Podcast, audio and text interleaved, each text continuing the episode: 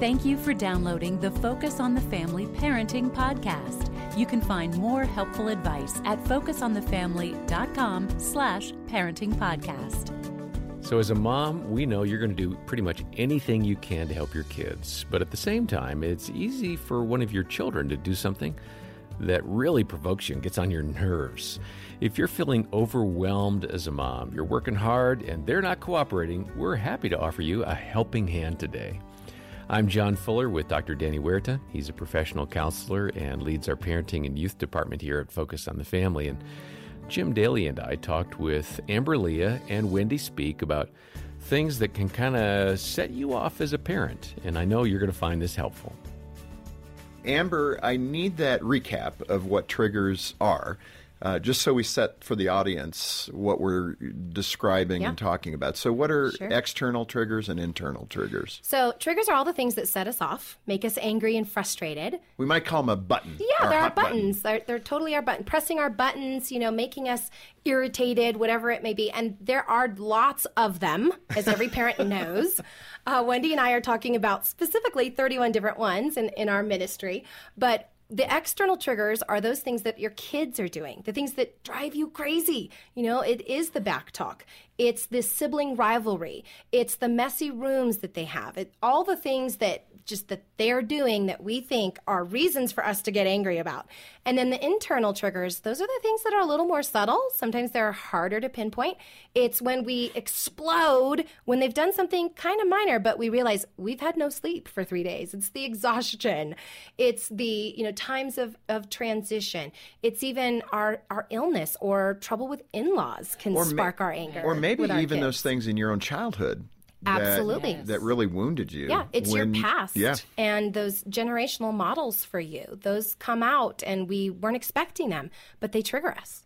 Here's an interesting one, and I think it's a good place to kick off, uh, given our mutual faith commitment to Christ, right? Yes. Um, a crisis of faith or even losing sight of your relationship with the Lord, you know, that discipline of just spending time with Him, praying um, to the Lord, et cetera, It, it can be an internal trigger, right? That yeah. you're, and you... it's not always a, a big crisis that we recognize has happened. Um, you know, every season of our lives, we have different challenges. And what I've seen in my own life, from the time I was five when I put my faith in Christ, because my mom told me that Jesus wants to live in my heart. I mean, that was the depth that's all you needed. Of my theology well, at five. Okay. And that's then at start, nine, yeah. I was at camp and someone said, hey, you know, Jesus died for our sins. You have to ask for forgiveness and He'll forgive you your sins. And then He comes and lives inside of your heart. And I was like, oh, shoot. I missed that step. And to me, that's such a picture of how we keep growing in our understanding of faith. So sometimes we just get to a place of saying, I didn't know, God, that I needed you so desperately in this season. And I, I'm I'm reminded of uh, the verse that says, consider it pure joy when you encounter various trials, knowing that the testing of your faith produces endurance, yes. and that endurance mm-hmm. will have its perfect result. You will be mature and complete, lacking nothing. And so oftentimes our lack of faith is simply not knowing we needed faith. Wow. In this season to that degree. And I remember going to the grocery store. This is after I had all three of my kids, and I was in a crisis. Um, I was worn out. I was um, hormonally imbalanced. I mean, I was not doing well. And I'm sitting in the parking lot, and I'm crying. I think the term is ugly crying. Because it's not pretty, and you don't look pretty for quite a few hours te- afterwards. Husband's here to do something at this point, right? Deep but sobs, I was by myself. Right? The boys were at home, yeah. and I went into the grocery store, and um, I went up to the butcher's counter, and I the the butcher didn't look. I'm at me. I'm a little worried he already here. He just said, "Hey, what can I get for you?" And I said, uh, "Salmon for two adults and three kids that won't eat it." And he started he started getting it, and again hasn't looked at me yet because I had just been ugly crying, so oh, I yeah. did not look that wonderful. And he says, without looking up, "So how you doing today?" Your eyes are all. And I take puffy. a you know pause, and he looks up at me and sees, and I said, "Not so great, but it's just another chance to trust God more." And I kid you not, he started crying, like projectile tears. Paul, he had a badge that said, hello, my name is Paul. Paul starts crying as he's, you know, wrapping up my salmon. And he says, do you think that's what they're for? Do you think that's what the hard days are for? And I started crying again. I'm like, yes, Paul, that's what they're for. And so sometimes that crisis of faith is mm. that we need the nearness and the help of the Holy mm-hmm. Spirit in a way we have not needed him before. And that's why we can consider it pure joy, because guess what we get by the end of that crisis? We get more of Jesus. You know, I really appreciate Wendy and uh, Amber and what they shared, and that story about being at the grocery store, how exhausting. I'm sure a lot of listeners are identifying with that. Um, Danny, how do you encourage uh, moms in particular to trust God when they're so busy and when the kids are just not being very helpful?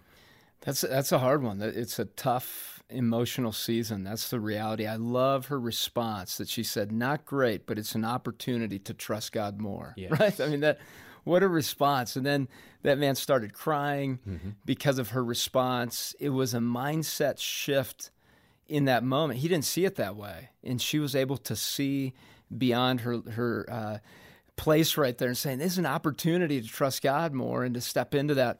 Really, it's about learning to kneel in those moments and knowing that it's a season. I, I know when I've talked to moms in this exhausted place, and dads, they're dads as well that are exhausted, and what is really helpful for them is to know that it's a season. Just like it got super busy, it can calm down as well.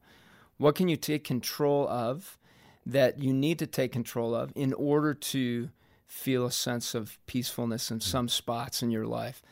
When you're under stress, that's when bad parenting is squeezed out of you. You can be one of the best parents ever, and then stress hits you, and you become one of the worst. And it's because you go to a more reactive mode. Yeah. So in this in this place, mm-hmm. uh, I love this quote that, that my daughter gave me. It says, "When life gets too hard to stand, kneel. Life doesn't get easier, you just get stronger. Life is not about waiting for storms to pass. It's about learning how to dance in the rain." And she wrote in my book, "Find joy in today." Hmm. Can we That's look wisdom for joy? Right there. Yes, can we look for joy yeah. in the day we're in, in the moment we're in? Wendy did that in the grocery store. Mm-hmm. Let's be joy finders and life finders and then life givers. And having that be the perception as parents can get us through those exhausting moments, then find places to, and times to nap yeah. if you can. It's good to do that. Well, I trust that if you're feeling overwhelmed, God's going to give you some moment or two of respite, maybe a night away, maybe a, a coffee time away, maybe a quiet moment that you didn't expect. Hope you're able to lean into that and mm-hmm. kind of just get together with him. He is the source of life yes. and peace, not the world. And um, when you're overwhelmed, consider getting in touch with us if you need to talk to a counselor. Mm-hmm.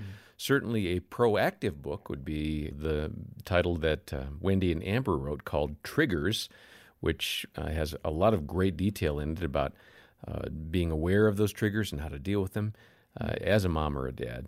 And John, I've heard parents pray in the bathroom. I, I mean, oh, yeah. even there, they're exhausted. Dina and used they to go to say, the bathroom, lock Lord the door. Yeah, yeah. And, and pray. Yeah, and so don't be afraid to pray wherever and just say, "Lord, help me," and, and be open with that. Sometimes that can be uh, just a, a release you need in the moment. I appreciate that. That's really good insight.